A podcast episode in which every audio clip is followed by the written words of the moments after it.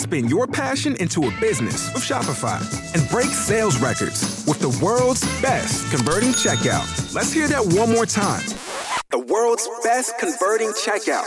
Shopify's legendary checkout makes it easier for customers to shop on your website, across social media, and everywhere in between. Now that's music to your ears. Any way you spin it, you can be a smash hit with Shopify. Start your dollar a month trial today at shopify.com slash records.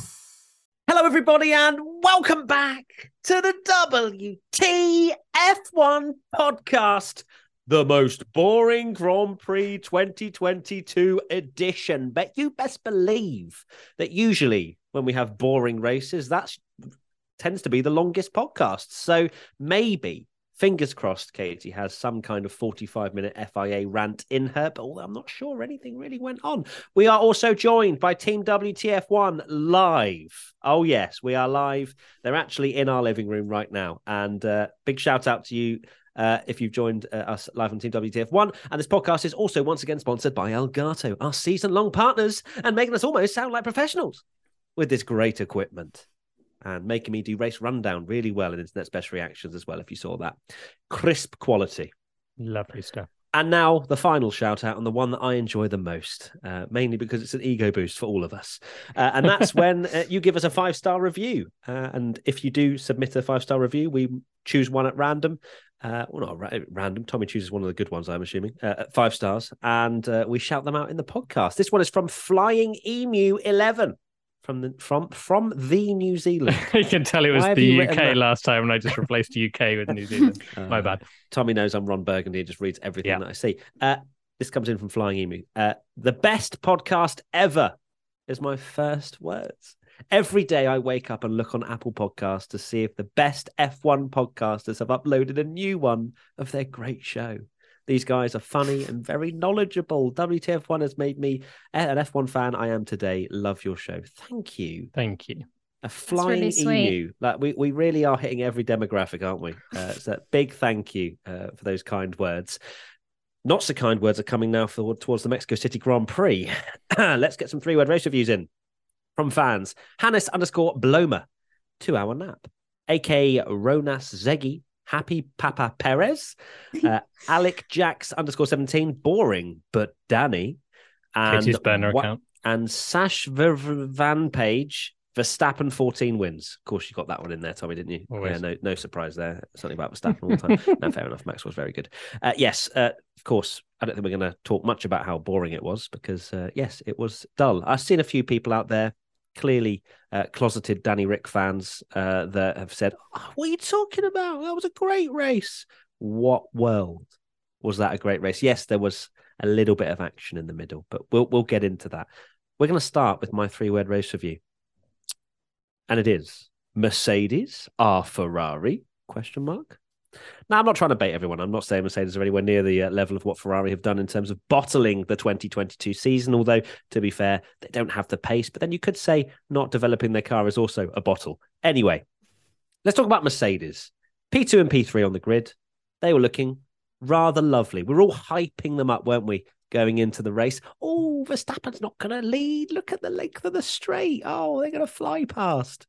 That didn't happen. And Mercedes still had a great opportunity, in my opinion, to win the race. But they decided to go on mediums as opposed to the softs uh, that Red Bull did. Yes, the benefit of hindsight makes us all experts. But the question that me and Tommy made immediately on the live stream we do uh, for the race watch along on WTF1 official, if you don't follow us already, was that we questioned why didn't they go on separate strategies? Why didn't they do one strategy for one driver and a different one uh, for another, but they didn't. They went with medium hards for both, and I feel like that was a mistake. I think you might be right there. It was certainly an odd strategy and one that many have been left confused by, including Red Bull. Apparently, Hamilton's first thought when he saw the tyre blankets come off of the Red Bull to reveal the Red Bull Pirellis was, oh, bleep. Obviously, can't swear on this one. So, yeah, Mercedes knew as soon as those tyre blankets came off that maybe they had uh, not really made the best call there. Um, I mean, Hamilton at the start, he was hanging on to Verstappen. Things looked to be going well, but like you say, the the strategy that they had just wasn't wasn't the one. And although you know we're used to hearing hamilton especially maybe complain about the the tire choices that have been made or his tires falling away or whatever um, one i think tv direction just choose to play that because i'm sure all the other 19 drivers on the grid are having similar conversations with their you know pit wall. But um, i think in this case it was probably a fair comment to make because yeah like you said, you know, there was probably one of the best potentials there to get a victory, but it didn't work out. So a bit silly. Yeah, I think if Hamilton had done the strategy of medium soft, or maybe gone on the same as Max, would he have been able to pass? We'll go into what we think about the Mexican Grand Prix circuit later. We don't know, but he certainly wouldn't have been. What was it, 15 seconds or whatever he finished behind him, like a, a long way and never got close. It was not the right thing to do, clearly. I can't believe that. I know Mercedes had it set that that's what they were going to do from the start, but I'm really surprised they didn't do a bit of sort of thinking on their feet and changing the calculations because you know even Russell said let's go soft at the end. I mean, if there was any ever any ever evidence that you needed uh, ever any evidence ever any evidence you needed sorry it, it was a late night I was, was, I was doing yeah I was Get that coffee um, in your lad. I know. But Ferrari, we know how bad Ferrari are on their tyres. They started on the soft tyres and were absolutely fine. When Ferrari are fine on a soft tyre, you know that the tyre wear is not bad at all. And I can't believe that Mercedes didn't just, particularly when they stayed out longer, just extend it, maybe go for the softs at the end, but to put the hards on, especially with both cars. I mean, Russell you're fourth if you do it. You're fourth if you don't, because Ferrari were just out of it. It's just baffling to me. And yeah, it seems like a really missed opportunity when they had nothing to lose. Yes, they've kind of gone with the belief that those mediums were going to fall off, right? And, Good luck. Uh, the questionable thing there is why hedge your bets with both cars with the same thing and hoping that the mediums are going to fall off when it was quite clear that the the tire degradation wasn't that bad. Uh, I mean, Sebastian Vettel went 35 laps, I think, on the soft tires. Yeah. So he uh, he he did a great little stint. But it, it, just it it doesn't make any sense to me. And I, and I we say hindsight, etc. But they have nothing to lose. They're trying to beat Ferrari, sure, in the uh, in the constructors, but they need to win. And as you say, Tommy, fourth was going to be the worst they'd get anyway. And thinking on their feet was definitely something that I'm very surprised they didn't do with Russell. Russell, as you say, made the call. He said, "He was I want to go."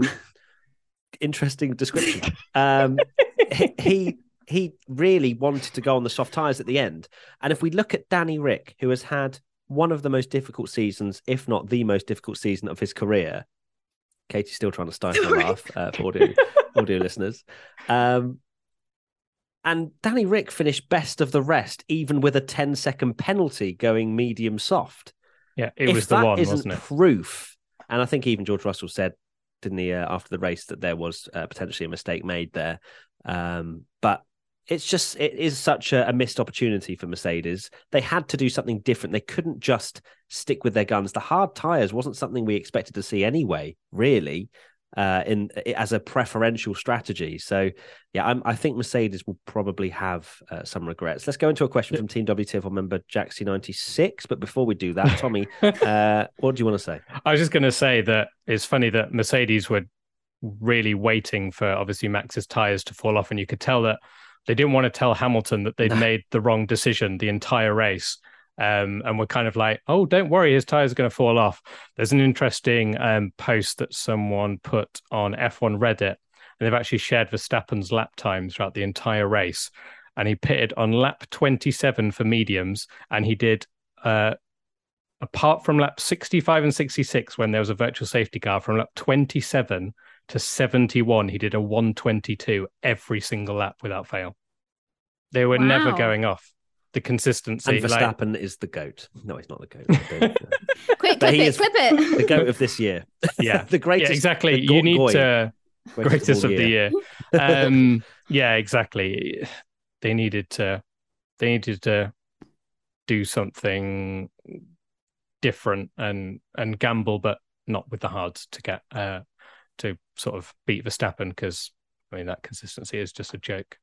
Yeah, and you, you, I think you were saying as well in the, when we were doing the watch along, Tommy, that um, Mercedes said that they would gladly sacrifice one driver's race Yeah. to win to try and win.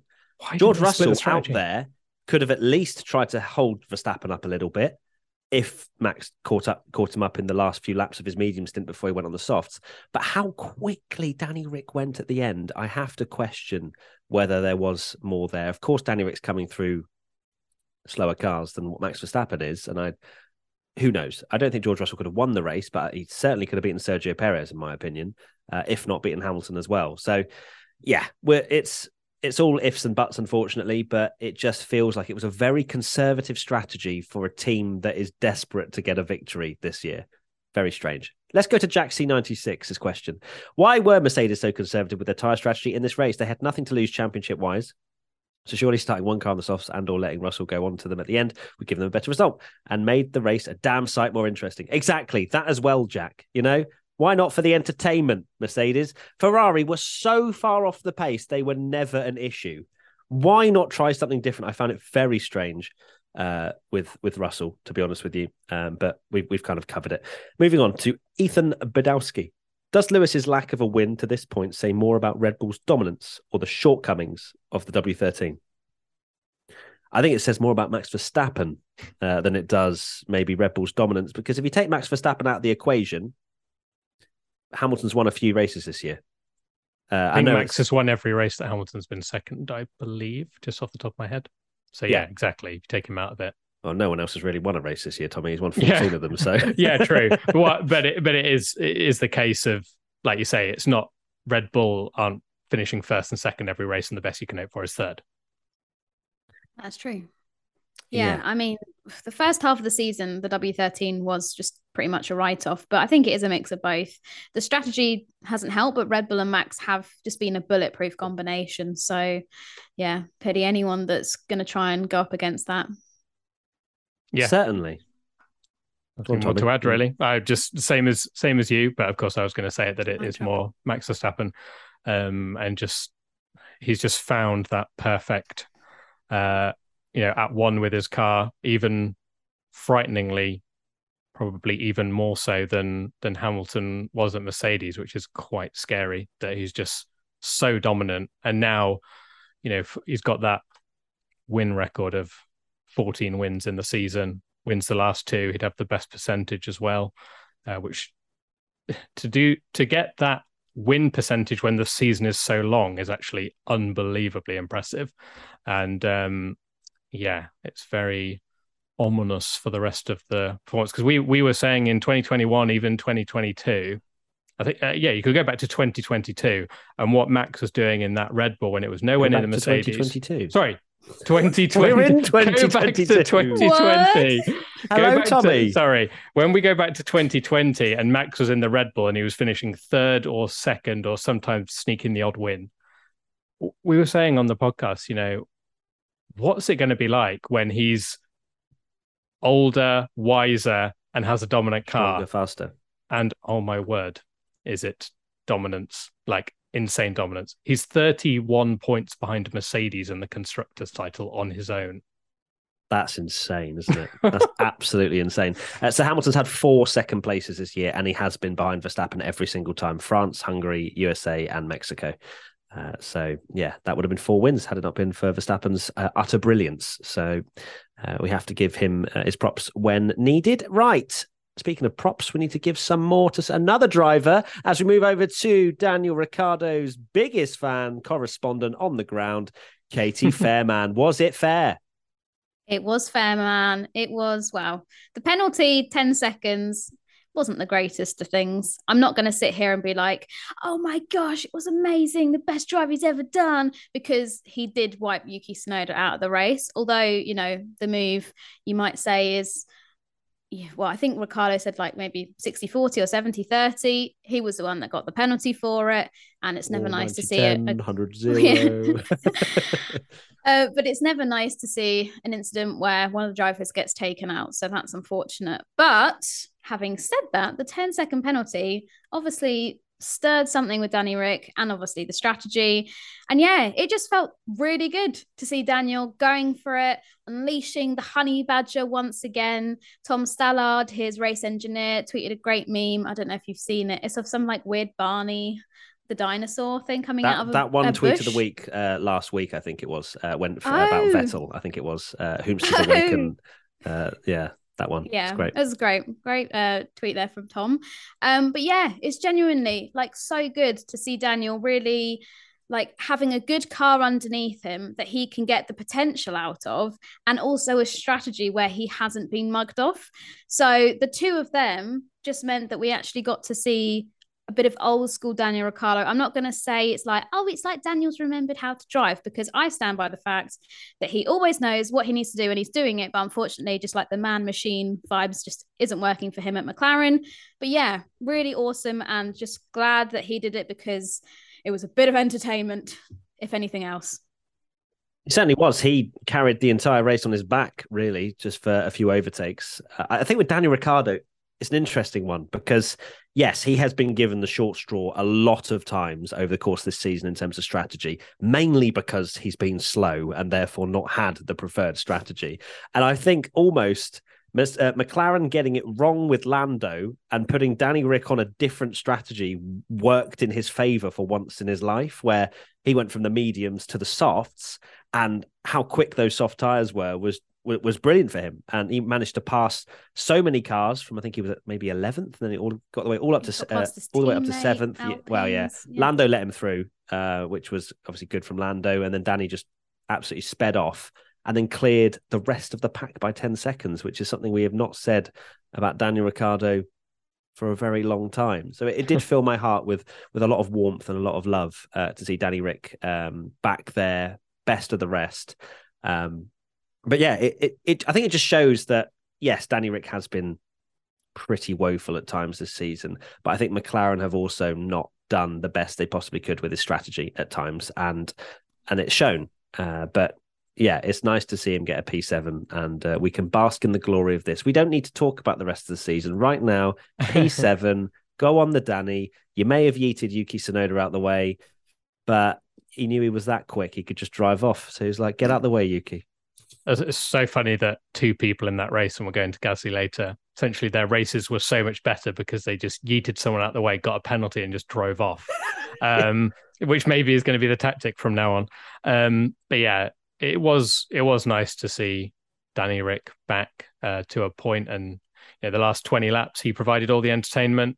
Um, seen the video online where he was giving the finger guns to the Alpine before he was about to overtake it. So he was clearly loving life, and it's good that Yeah, I think we just need to. I think we just need to. We need to dive into that slightly more there, Tommy. That the man was in the Come on. slipstream ah. of another of, an, car of another car and was like doing a finger the point, like the shooting, gun like um, pew. with his Yeah. own with his right hand, and I'm like, who's this guy? Is this the Danny Rick we, we yeah, used to know? it's the old Danny Rick, isn't it? Like, think It was about nice him to at see it. COTA and how miserable he was after the race in COTA. Absolutely. Like what a contrast! It just think shows that's this why is why so I like good. Formula One. It's like you can go from being the in the absolute worst place, absolute blinder. So, sorry. Yeah. you froze there. Sorry. Um, yeah, the uh, Oh, I froze. Okay, great. no, we I heard basically- what you said. Don't worry. yeah, we heard what you said.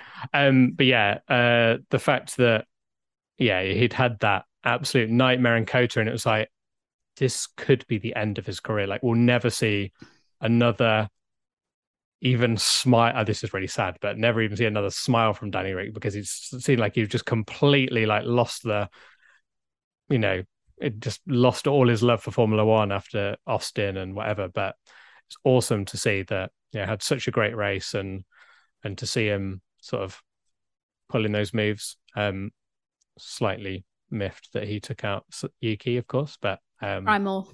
we'll see. When he gets an F from me in uh, ABCDF1, you'll know why. Uh, Hera9590 asks, why was Danny given a 10 second penalty, whereas George only got a five second penalty for the same kind of incident? This is an interesting one, a hot topic of debate, uh, I think. Um, well, player. let's let's break down. let's break they're down who me or the stewards. Um, let's break down the Danny Rick Tsunoda one first. I think that that was a pretty terrible driving from Danny. Really, Yuki did open the door slightly, but it doesn't warrant Danny Rick just sticking a nose in it wasn't around the corner. That yeah, he, he was never owed that racing room.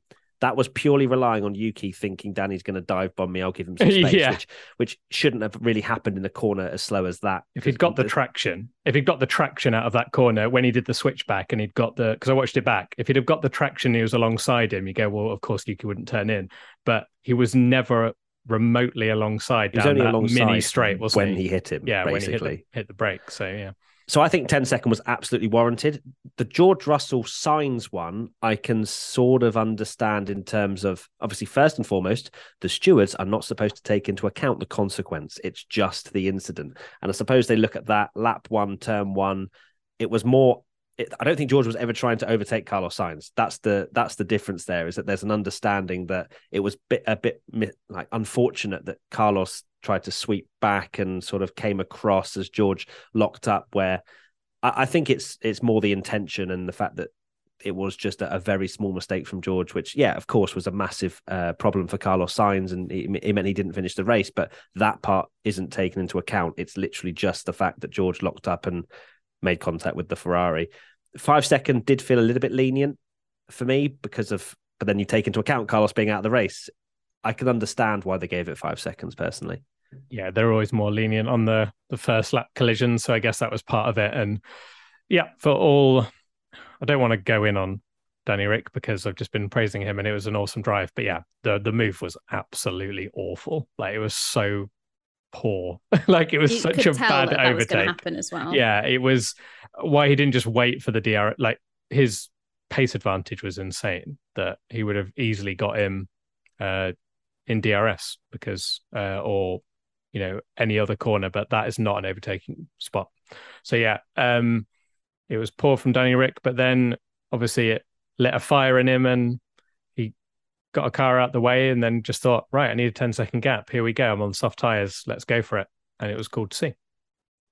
Yeah, no, I think yeah, comparing the the penalties between Daniel and George last week, like you say, I think the FIA took into consideration that Russell's was first lap, turn one incident. Drivers have got a lot going on, you know, however many cars around them, trying to focus on what's going on ahead. Whereas for for Daniel, it was just him and Yuki on track. So yeah, I think I imagine that's probably why there's slightly different penalties. Yeah, heavy car, cold tires, all sorts of stuff. So Yeah. Uh, next question. Ooh, splat ooh. How can you get driver of the day when taking another car out? Because no one else really Because no one Did did any, anything. anything. Uh, Bottas lost positions, uh, so that was the only thing I really remember seeing. Um, n- the race winner never gets driver of the day because I don't think we saw Verstappen the entire race. So how can you give driver of the day to a car we only saw cross the line at the end? Um, no, I think Danny Rick still deserved driver of the day. It was a mistake, sure, but he did an, ama- an amazing cut through the field and and managed to extend the uh, 10 seconds. Of course, you've got to remember driver of the day doesn't get you any points. It's just a bit of fun and it's a fan vote, and everyone was happy to see Danny Rick do well. So there you go. I must admit, I voted for Daniel as driver of the day. So Wow, you were part of the problem. I am. but yeah, I think it's a valid question. But like you say, I think there was just very little to go on with what other drivers were doing. I don't think it's anything to do with TV direction. I think it's just a dull track and just not much overtaking or anything like that. So when we saw Daniel pop on those softs and zoom past all these other cars, it was like, oh, okay, well, he's actually doing something with his time. So I'll give him my vote. I don't think I've ever voted for driver. I was about to say the thought. same Have you thing. not? no, too busy. Always, No, always. he's the Uh, founder. always, He's uh, juggling all of these things. you yeah, know? no, If I remember Uh, to do it, I'll do it. But yeah. Um, how can driver? Yeah, I mean, he- like like we said earlier, he he was the only one actually doing anything. It was it was quite funny in our Twitch chat actually because we have a shaking Mattia Binotto, um, like emoji, like yeah. a Twitch emote, and uh, we were getting everyone to spam it in the chat to try and hope something would happen because the race was so terrible. And no word of a lie, as soon as people started spamming, oh god, it must have been all of about a minute before Danny Rick. Not even that. Yeah. It was it was crazy. Bearing in mind as well that we were about a minute or two behind watching as well. Mm. So I think the minute the first Mattia Binotto emote went in the chat, Danny Rick dive bomb Tsunoda. Yeah. We channeled Mattia Binotto energy and power into throwing people's races, and we didn't get a safety car, but it was it was a good try, wasn't it? Worth a shot.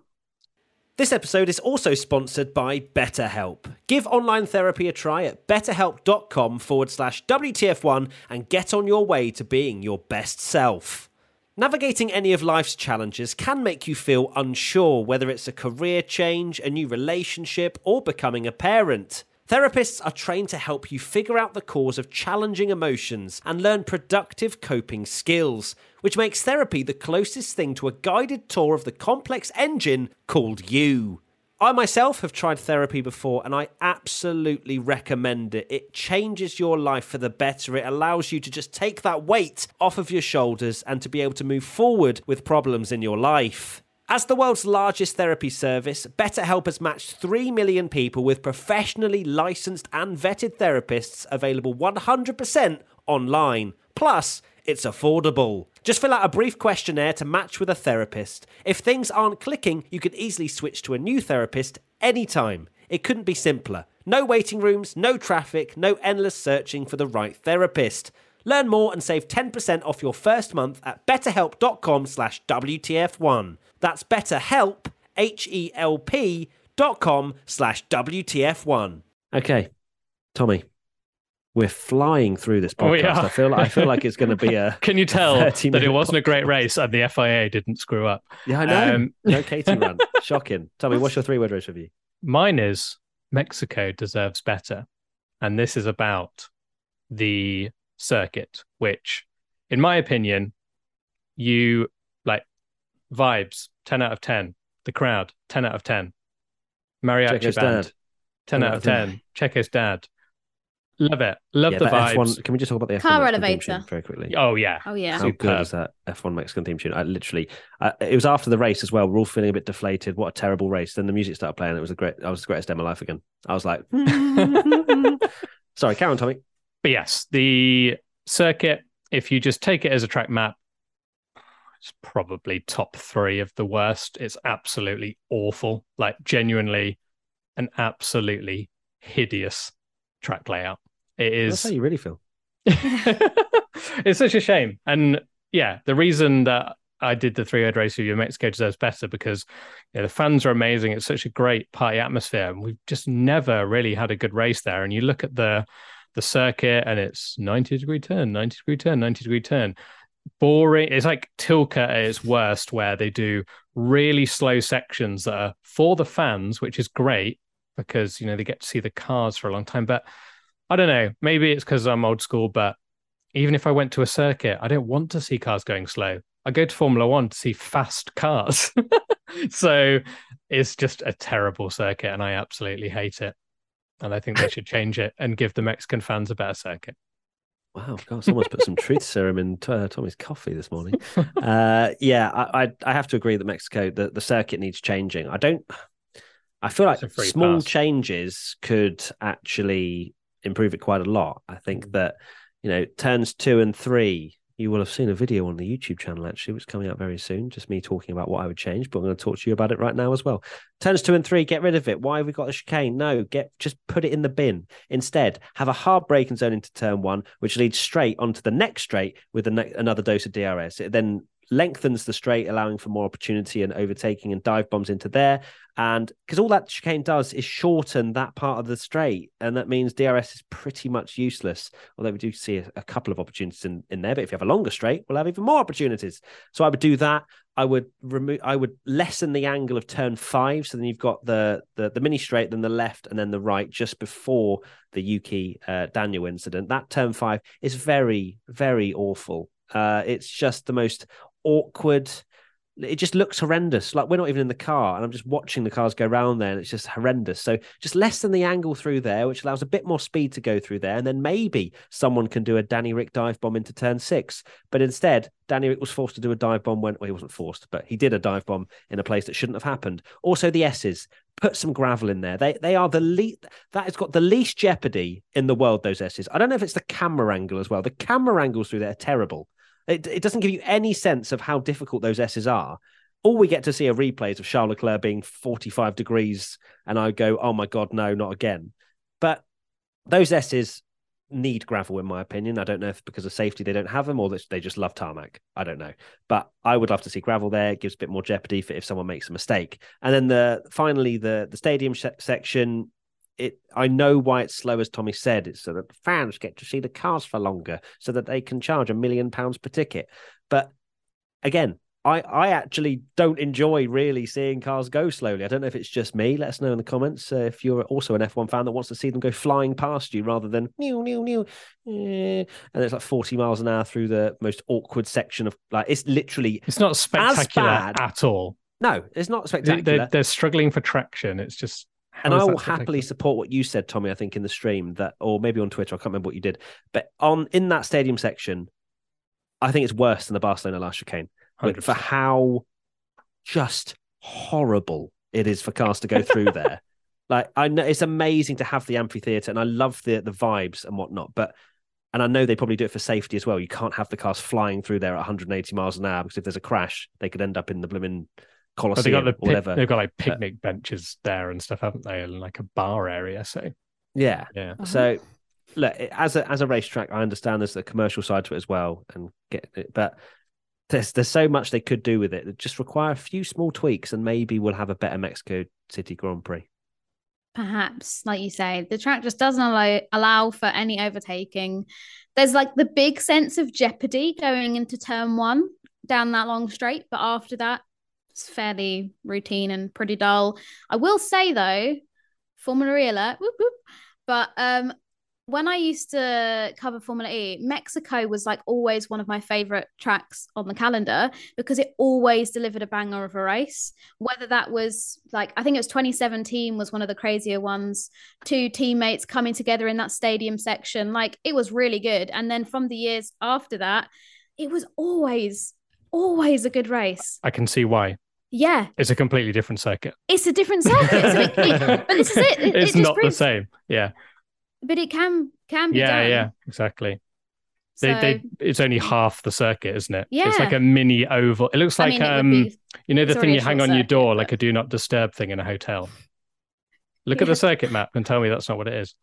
But yeah, it looks like that. So basically, it Formula does. layout.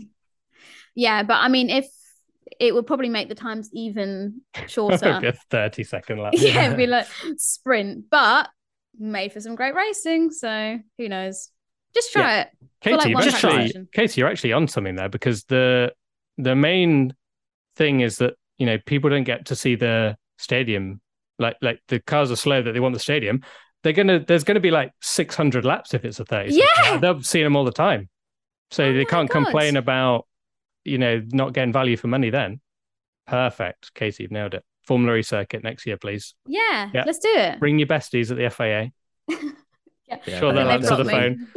Yeah, they're definitely Katy's besties.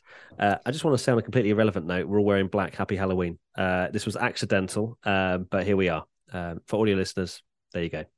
Right. Picture Next question. I think we've kind of covered Kid Justice 21s, which was what changes to the track would you make to improve the racing? Uh, the stadium section is a big problem, they say. Completely agree. Uh, any other changes either of you would make for that? Yeah. Mariachi bands. Dig up and start again. Wow, fair. I mean, I'm sure they have enough money just to just to do that. Uh, Keep the may- cool podium though. maybe we we get the sea closer as well. Like 2,250 meters away is a bit like it's not it's not good Mm. for it's not good for slipstream, is it? So dig down, like have it in a big, like in the ground. They go underground. Well, they've already got the, you know, the pop up thing, so they could just do the opposite where they all go down. Yeah. Perfect. Look, we're onto something. Uh, Why Team did the W- FIA never contact us? Team WTF1 member E flat major. Were the tyre compounds C4 to C2 selected for this race too soft, given that the whole grid had their heads in their hands on tyres and forgot to think about racing and excitement? Uh, do you mean too hard? Pretty sure they were too Uh, hard. too hard, yeah. Yeah, not mean. too soft. Yeah. Um, yes, I think Maybe think they mean too uh, lenient in terms of soft. maybe.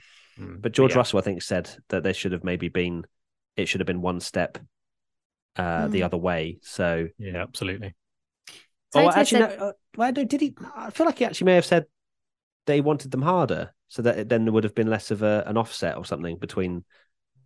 I think mm. either either way, there needs to be some more jeopardy between the tires because it's not. It's so hard to overtake. I mean, this kind of goes back to the circuit thing, but how Sergio Perez could not pass Hamilton when he was that much quicker just shows how bad this circuit is for, for passing and stuff. And you know, if we had maybe a bigger gap between the tires, so as soon as well, Daniel Ricciardo is a perfect example. He was on soft tires when everyone else was on worn tires, and it was great. So, you know, if there's half the grid doing that, then you get a much more exciting race. Don't you? Little C1, C3, C5. Lovely. Sign then no up. one would use the C5s and it would just be the C1 and the C3. Yeah. or the other way around. Which one's the softest? C5. C5, I think. Oh yeah, C4. C5. C5. Yeah. Yeah. C5. Okay, so no one would softest, use the C1. Anyway, that's confusing for some people. Uh, but yes, those are the tyre steps of compound uh, that we're talking about. But it was the C4 to C2 that were selected um, for this particular race. Um, yeah, uh, we we want to see two stop strategies. I think that's that's the dream, isn't it? You know, we don't we don't want to be seeing soft tires going 35 laps and things like that because it just ruins that element of strategy. Uh, there's been lots of talk over the years about, oh, why don't we force two stop strategies and things like that? No, just make the tires degrade fast enough so that we, they have to do two stop strategies. That's that's what we want to see. Uh, next question: Septimus underscore II. Will Gasly change his driving to account for his penalty points? No, I think if anything, he'll have to just yeet someone off, take the take Abu Dhabi At off. the L. Yeah, just just just cross the pit exit line twice um, in Yuki. Brazil. Do a Yuki if you're having a terrible race, especially. Get banned for Abu Dhabi. Early holiday. You get someone in. Nyck, Nick DeVries Uh, can get his early yeah, Nick debut. de Vries can can have a, a nice little Abu Dhabi outing. Perfect.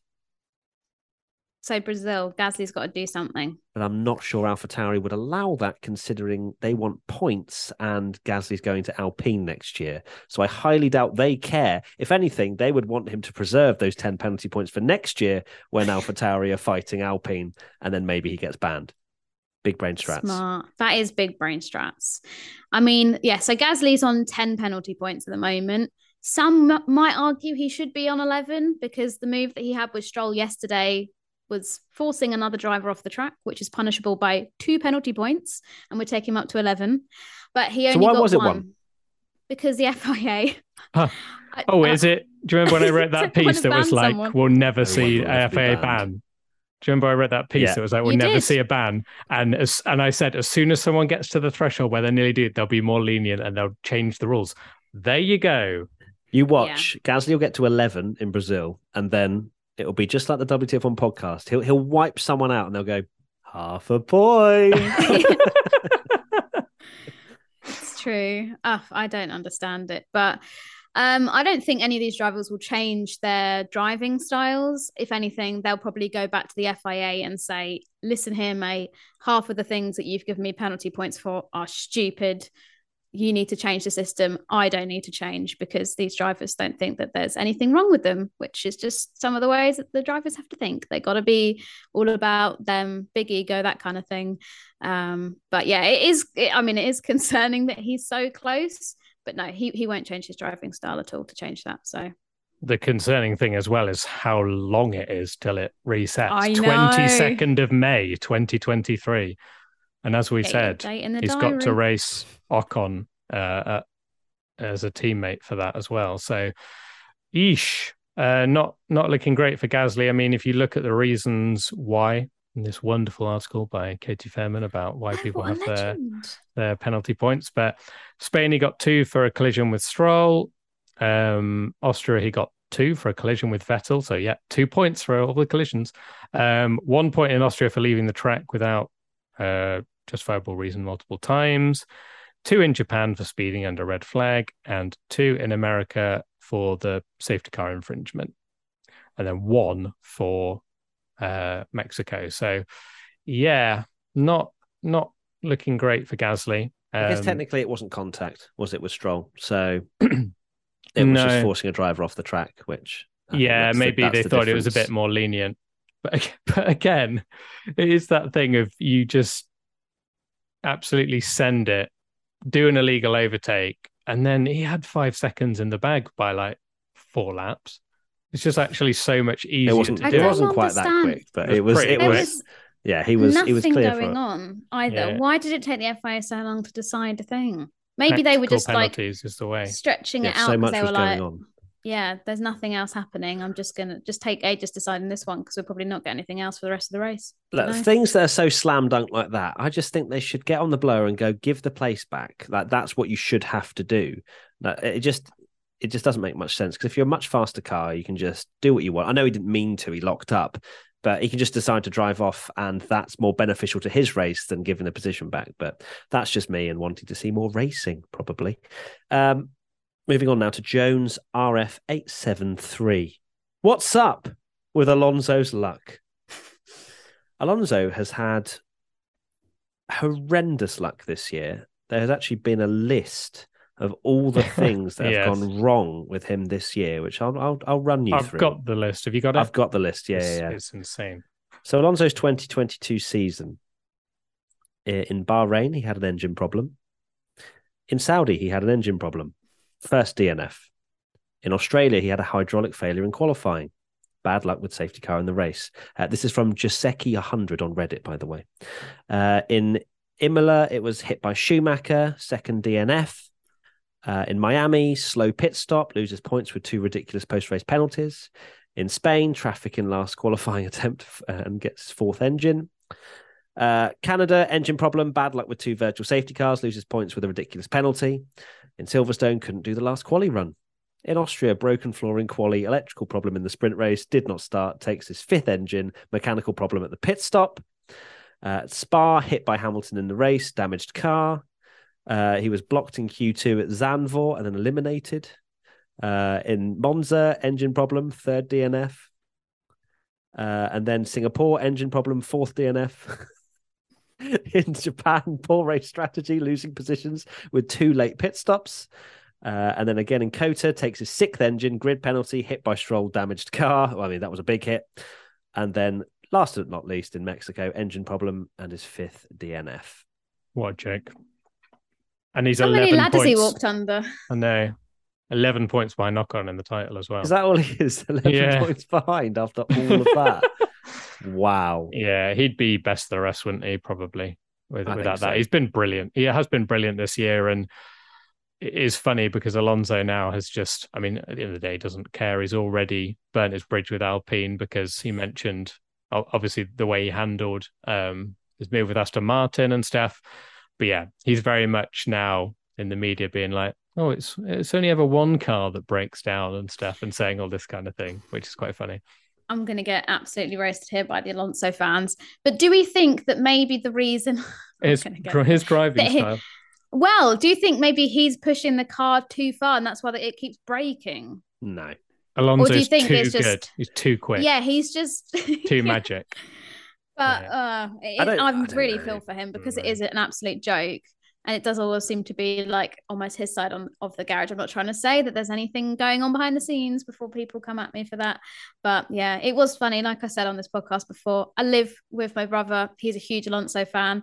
He knew instantly as soon as there was that move with Ocon and was it Bottas or something going past, and it was like Alonso's car's ruined. Like Yeah. there's Yeah, something wrong with his car. You know? I said it as well. yeah, he was like something's Yeah, wrong. Alonso and then doesn't sure get enough, passed by Bottas. Bottas doesn't pass anyone.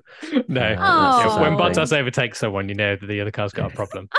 Oh no. Um, It's not far yeah. from the truth, is it? No. Hmm. But yeah, Alonso, oh God, just such poor, poor luck. He was on to finish.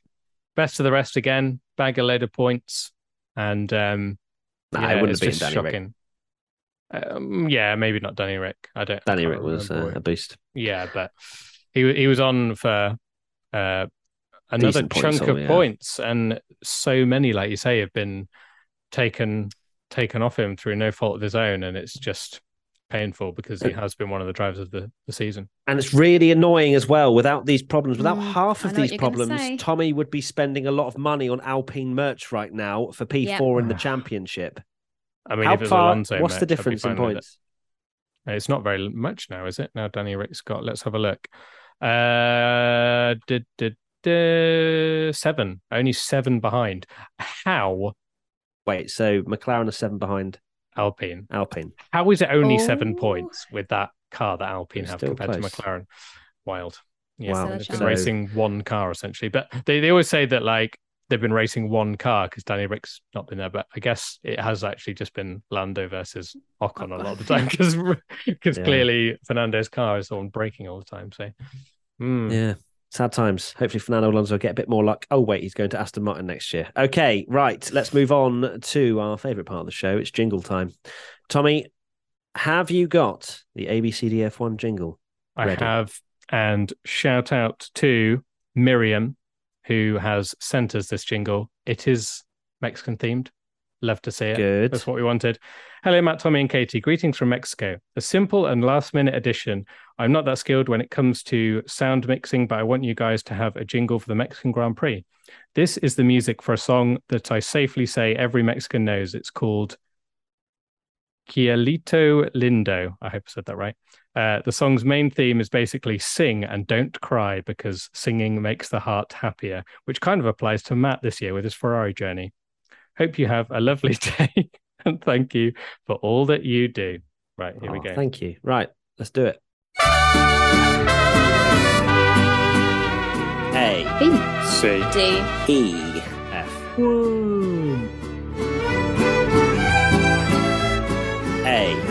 C. D. E, F. Lovely. The one's I, I very love the interesting, isn't it? One. Brilliant. Thank you. That was Mi- Miriam. Miriam. Miriam Sanchez. Miriam, Yeah, thank, you very much, uh, for that submission. And if you want to get your submission in for the final couple of races this season, get them in. Uh, what is Brilliant, the uh, website? Website, the Podcast, email? podcast at WTF1.com. Send in your jingles for the final two. Well, actually, Tommy's got one to do either for Brazil or Abu Oh, Dhabi. So yes. maybe it's Abu Dhabi. That's not actually happening, is it? yeah, What do you mean? it is. You promised. Ah. You I want like literally a- you studied music for your degree. Oh. You ah. have to use it at some point. You know what I mean? Yeah. I know. I did the guitar during the live stream. No. Uh, so yeah, that's Testing. that's yeah. you that's promised all it on the podcast. You said I? I'd Yeah. do one. Sorry. Okay. Do it for Abu Dhabi. So you got one chance to submit a podcast jingle for Brazil. Okay. But you can have an Abu Dhabi one as well because Tommy's one's probably going to be done live and it's going to be terrible because uh, he would have forgotten. And then I'll go, Tommy, where's the jingle? And he'll go, Oh God, I'll have to do it now. Anyway, right. ABCDF one time. Let's get into it. Lewis Hamilton. A. Hey, yeah. A from us and an A from the fans. George Russell. B. B. Boy. A B from us and a B from the fans. Max Verstappen, A star. Yep. A star. And bit easiest A star. I mean, uh, there's been a lot of easy A stars, hasn't there, for for uh, for Max this year. Uh, moving on now to Sergio Perez. A. yeah. A. Got a bit um mugged off by the slow pit stop as well. He was saying he think he could be second without that. So Yeah, it's a fair. It's difficult to overtake, but I think that's a fair shout. It was what was it, five second pit stop or something? mm, Um, but Oh, yeah, I'd solid- have, sorry, I'd have loved to have seen it. Um, uh, Perez been behind, and then because everyone, the whole conversation for the last forty laps would have been: Is Verstappen going to slow down at the line and let him win? Would have been interesting to see. God, The I answer would have was muted no. the television if that was the case. Um, so yeah, A from us and an A from the fans. Charles Leclerc, C. see. We have not spoken about Charles Leclerc. Sorry, Matt. Cover I don't want to. now. There's nothing. There's no point. that yeah what a strange race never never seen a race like that from him like this year where you know he's, even when he's had his mistakes and crashed out or whatever they've been he's been quick he's been really quick and stuff but i know ferrari weren't in the um best of positions and there's talk of that they had engine troubles and things like that but i think that's the first race this year def i would say definitely where Sainz has just beaten him outright on pace Mm. very strange um yeah see Yeah, I'm going for a C as well. Just sort of anonymous, really. Apart Yeah, from his crash in FP2. And I've just seen that Formula One have actually posted uh, his stats because he had his hundredth race uh, this weekend. Oh, Uh, no. 100, 100 starts, five wins, 18 pole positions, jesus seven fastest laps, 23 podiums, and 835 points. It's not the worst, uh, but that that pole to win ra- ratio yeah, is mad, isn't it? quite something. But yeah, very very poor from Leclerc. I'd have to say this this we don't usually see Sainz outperform him the entire weekend, but that's what happened. Mm. Uh, so yeah, C from us and a C from the fans. Carlos Sainz. uh, I'm going to give him a B. Yeah, B. Yeah, B. B from us and a B from the fans. Lando Norris, B. B B yes B. Yeah, I'll go for a B. Okay, a B from us and a B from the fans. Daniel Ricciardo, A. F. That's That's not funny. Yuki, isn't because he took out Yeah. Yuki. Yeah, yeah. Yeah, I can't Yeah. give him an A star because of the No, Yuki you situation. absolutely cannot give him an A star. I will I was not like, I allow know. I it. can't give him an A star, but I'm I gonna will. get no, no A, but hi A. how do you, how do you feel that he's uh, been dishing out merch to all the Mercedes guys and I'm annoyed. replied He to the hasn't message? replied to you. Do you do you think I should give him a nudge on Instagram and say No. hello? Oh, No. If he's You're not opened I that message, I he doesn't wanted want to give talk you an to A us. star. oh dear. Hi there. Uh, I know you're busy. Uh, could you? great result by the way. But um, where the hell's my merch? yeah, exactly. Not sure how that would go down. Um, but yes, well done, Daniel Ricciardo. A. And an A from the fans as well. Uh, Fernando Alonso. A. Would have been. Would have been. Would have been an Would A, it? Would think. would have given? No, I wouldn't have given an A. B. Not for where do you think you would have finished eighth? I think he would have finished eighth, and I would not have given him an A for that. I don't think. No. This is what happens when all the top teams finish the race. Mm, I I'll go for a B. You're sticking with an A, you A B, fanboy? a B is Yeah. still good, I think. It is. It literally is above average. So well done. B, B is the definition of good. Yeah. So a B from us and a B from the fans. You fanboy, Tommy. Uh, Esteban Ocon, B. B. Yeah, B. Oh, you're giving Ocon a B then? Alonso would have beaten him quite comfortably. yeah, B from us and a B from the fans. Uh, Pierre Gasly. D. Ooh. When are we? By the way, when are we going to have the conversation about Pierre?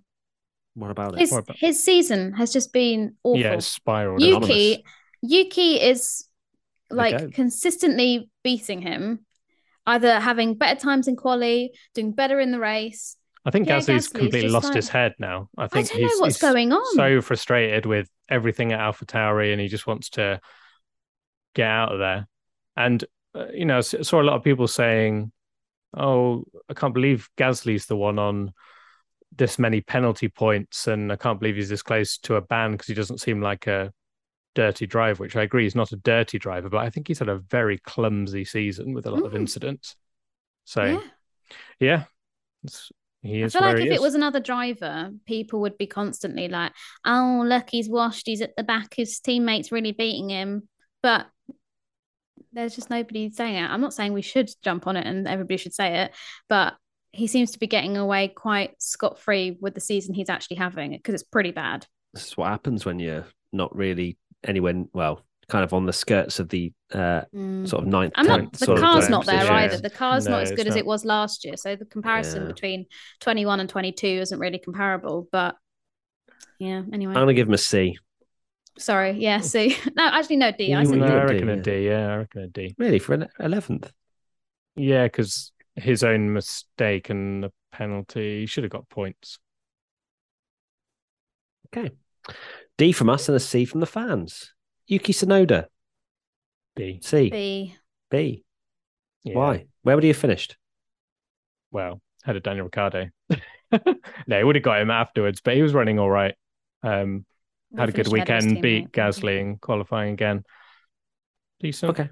All right. B from us and a C from the fans. Uh, Sebastian Vettel, Aston Martin were Oh, nowhere. wow. Yeah. It's a good old C. C. Yeah, Aston were an- anonymous, weren't they? After essentially that they've been flying up the championship table out of nowhere recently, Mm. and then just had a shocker. So yeah, Not good. Not Yeah. good. C. Yep. C from us and a C from the fans. Lance Stroll, C. see, Mm.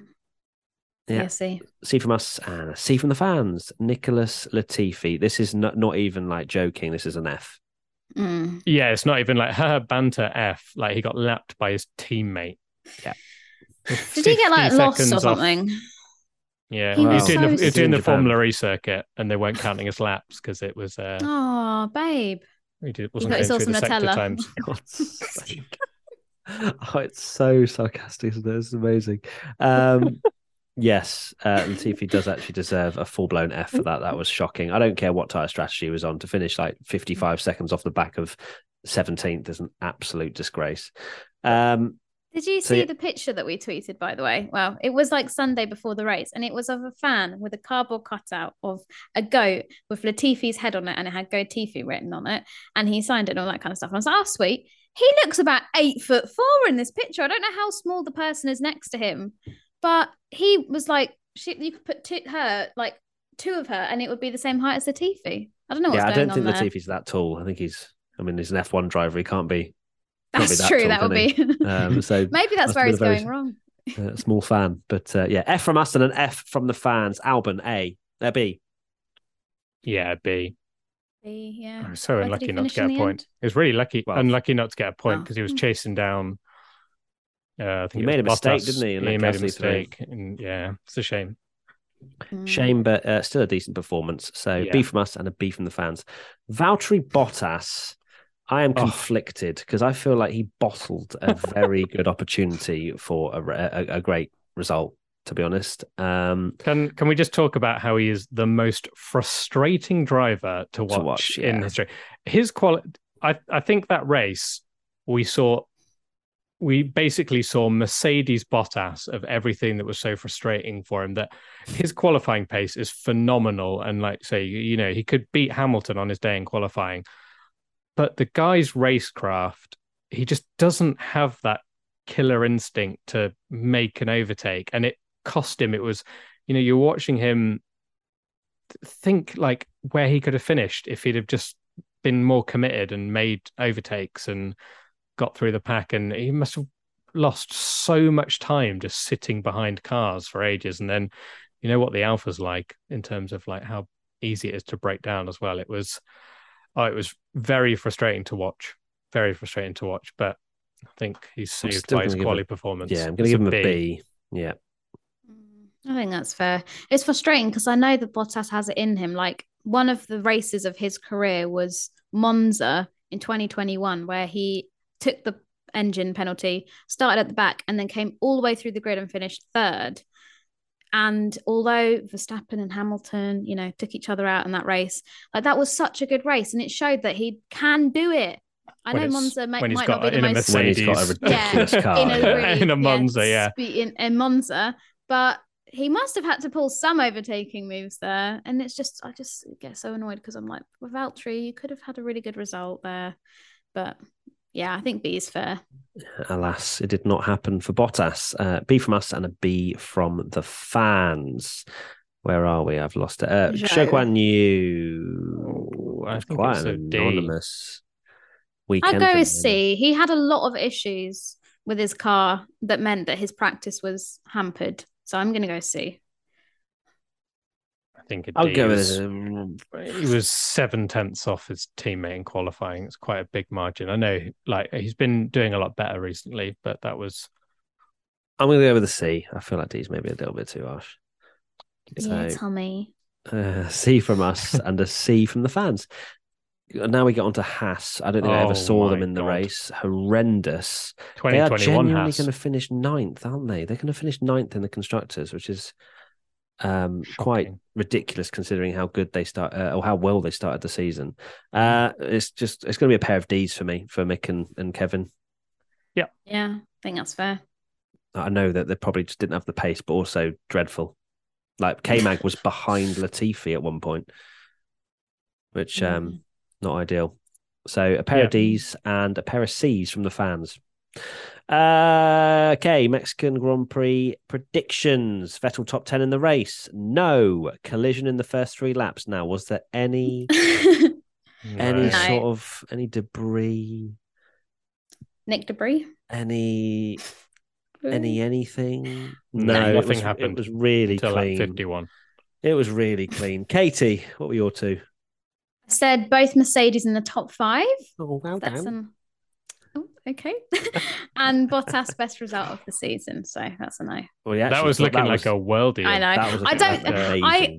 It was just coincidence that at that point I t- tuned into you guys on Twitch, and you were like, oh, "I bet Katy's in the chat being really smug about her Bottas prediction," and it was just at that moment that I logged in and put "I am the goat" or something stupid in the chat, and I was like, "Oh, okay, no, that doesn't look too good." But yeah, it did look a good start, Mm. but It was a fantastic Alas. prediction after qualifying, wasn't it? Um, Mm. But then again, it's, it would have required a Red Bull or Mercedes or a Ferrari conking out. Uh, Tommy, your two, please. I went for a driver wears a branded Mexican wrestling mask, which didn't happen, I don't think. It didn't know there were fans The with fans branded were, ones. yeah, Yeah, I can't you were too believe that. specific. Mate, you should have just said, "Where's the Joe Mexican Guan Yu was wearing one, but it wasn't branded. I, No. Also, the amount of people that tagged me in things because it would- seemed like a prediction that I would make was amazing. it was like, Katy, one point for you. And I was like, oh, that's really sweet, but that wasn't actually my prediction. But thanks anyway.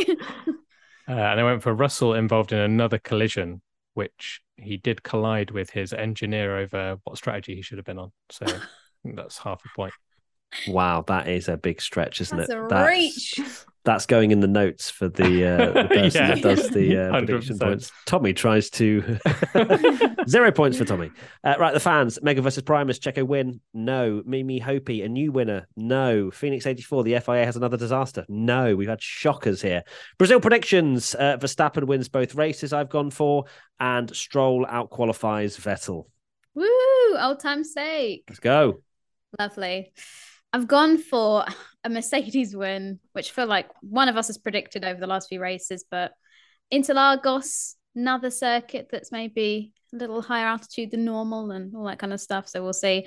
And then I've said Hamilton is celebrated at the circuit somehow, whether he gets a corner named after him, maybe a grandstand. Celebrated did at the look- circuit. Are you going to demand half a point when you see goes one. On fan in. Hamilton merchandise? and you're like, there he is. He's being celebrated. well, he got his. It was it like a Brazilian did, citizenship or something like that earlier this year, and I just feel that maybe they'll do something to make it like a a permanent prediction. addition. I, to, n- and, and thank I nearly went for this, but knew you'd go for it. that one. Yeah, well, I, I was going to say that you know when they have their names on the car and then a little flag. I reckon Oh, on the. Mercedes they're going to put a Brazilian flag next to his name. but that's not your Oh. prediction. But that's not my prediction. I'm just putting that into the atmosphere. Uh, the atmosphere. my my, my uh, prediction is there'll be a different sprint winner. to the Mm, main race. sprint. We have got a sprint, and uh, Latifi won't be P20 in quali. That's, That's bold. But no, the thing is, you know, yeah, but there's a big straight, and you know that Williams gonna be a bit beefy, don't you? That's what you're saying, right? But it You're is, gonna- but it is Nicholas Latifi life, at the same it is time. so Latifi, it- yes. it's, mm. Okay, and that doesn't, by the way, timings. If there, anyone yeah, has a I grid know what you're going to say. Yeah, don't- I don't. yeah, I, don't cheeky. worry. Don't worry. All right, if someone doesn't go out because they've got a 500 That place grid counts. penalty. Oh, Yeah. damn it. Okay, uh, fan. Wow, we're always go with Mega versus Primus. Is that is this the thing, Tommy? Just Just- going to keep going with the deal. same fan? Uh, he, this- he, he just pops up. He's teamed over Tiff one, so we'll allow it. Yeah, okay. Mega versus Primus gets a fan prediction every week. Uh, a collision during the sprint. Jones RF eight seven three. Albon in the points and Dave DeRock rain. That's what it says. That's a good shout. Rain. I hope that's uh, rain. at some point. Uh, do we? Oh, do we now? we? Do we want rain anymore? I don't know. A Mexico. little True, but I just think back to when it, Mexico was- there was rain. raining in Interlagos Mexico and, needs ha- and Verstappen delivered that absolute masterclass. That was good. That So what you're saying is we need a Max Verstappen masterclass. No, I- actually, I yeah. take it back. I hope it's bone dry. we won't have had one for two weeks uh, by then. So True. Wrap that cape round your head. Right. Tell me final thoughts. Mm, my final thoughts are shout out to that guy in the NASCAR race because oh my days, that is Yes. the greatest overtake I've ever seen, but also just flat out cheating. Um, and it's allowed for apparently, but yeah, guy in a NASCAR race. If you've ever played uh, when you're like a young kid and you drive at Monaco on the F1 game and you just wall ride around the track, but basically this guy um, needed to finish in uh, the top few positions and get enough points to go into their kind of championship decider. And it got round to the final corner. It was on an oval, and he just drove drove into the wall at full speed. And obviously, the momentum just took him round the outside of everyone as they had to slow and take the corner properly. And he just made up five places and uh, got the points he needed to progress into the shootout. So, legendary behavior and now I'm looking forward to NASCAR where everyone tries to do it on the last lap. It's I was going to say carnage. everyone's going to do that now, aren't they? Which is mad. And maybe they'll. Well, actually, no, Yeah, they're gonna have to ban say it. maybe they ban it, but it's also NASCAR, and they, Mm, they're, they they're love it, celebrating yeah. it like it's the greatest thing they've ever seen. Um, does kind of it's slightly concerning that that wall, if it just had a slight indentation or something, where just you know that that car could just come spearing out, but uh, maybe he'd. Uh, assessed that wall before he did it uh, before This- the race. It's like the kind of thing that we said in F1 if you like get a corner cut penalty and it's like a five second penalty, but you just cut cut the whole track on lap one and go past everyone, or say there's like a safety car finish and you just go for it and uh, beat everyone, and then you're like, oh, it's only five seconds, and then you win. It's kind of like that. Yeah, it was great. It was Uh, funny.